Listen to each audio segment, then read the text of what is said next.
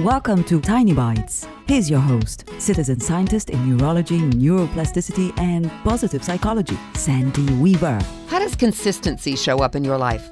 Some people are very consistent about their exercise, some write in a diary every day, while some wouldn't know what consistency was if it bit them on the behind. Why does consistency matter?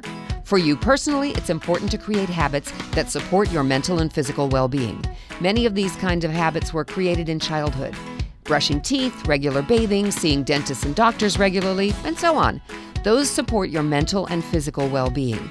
For your business or workplace, consistency in processes helps the whole team work together better, accomplish more, and know they're doing the right things to move toward the team goal.